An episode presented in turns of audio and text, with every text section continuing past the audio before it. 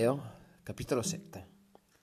Non giudicate affinché non siate giudicati, perché con il giudizio con il quale giudicherete sarete giudicati, e con la misura con la quale misurate misurato, sarà misurato a voi. Perché guardi la pagliuzza che è nell'occhio di tuo fratello, mentre non scorgi la trave che è nell'occhio tuo? O come potrai tu dire a tuo fratello, lascia che io ti tolga dall'occhio la pagliuzza, mentre la trave è nel tuo occhio? Ipocrita, togli prima dal tuo occhio la trave e allora ci vedrai bene per trarre la pagliuzza dall'occhio di tuo fratello. Non date ciò che è santo ai cani e non gettate le vostre perle davanti ai porci, perché non le pestino con le zampe e rivolti contro di voi non vi sbranino. Chiedete e vi sarà dato, cercate e troverete, bussate e vi sarà aperto, perché chiunque chieda riceve, chi cerca trova e sarà aperto a chi bussa.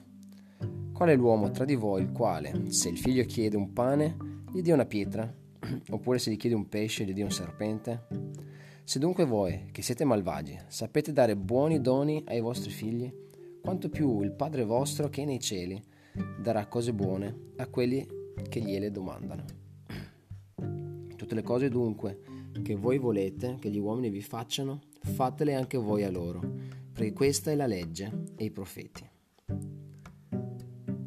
Entrate per la porta stretta, poiché larga è la porta e spaziosa la via che conduce alla perdizione, e molti sono quelli che entrano per essa. Quanto stretta è la porta e angusta la via che conduce alla vita, e pochi sono quelli che la trovano. Guardatevi dai falsi profeti, quali vengono verso di voi in veste di pecore, ma dentro sono lupi rapaci. Li riconoscerete dai loro frutti. Si raccoglie forse uva dalle spine o fichi dai rovi? Così ogni albero buono fa frutti buoni, ma l'albero cattivo fa frutti cattivi. Un albero buono non può fare frutti cattivi, né un albero cattivo fare frutti buoni. Ogni albero che non fa buon frutto è tagliato e gettato nel fuoco. Li riconoscerete dunque dai loro frutti. Non chiunque mi dice Signore, Signore, entrerà nel regno dei cieli, ma chi fa la volontà del Padre mio che è nei cieli.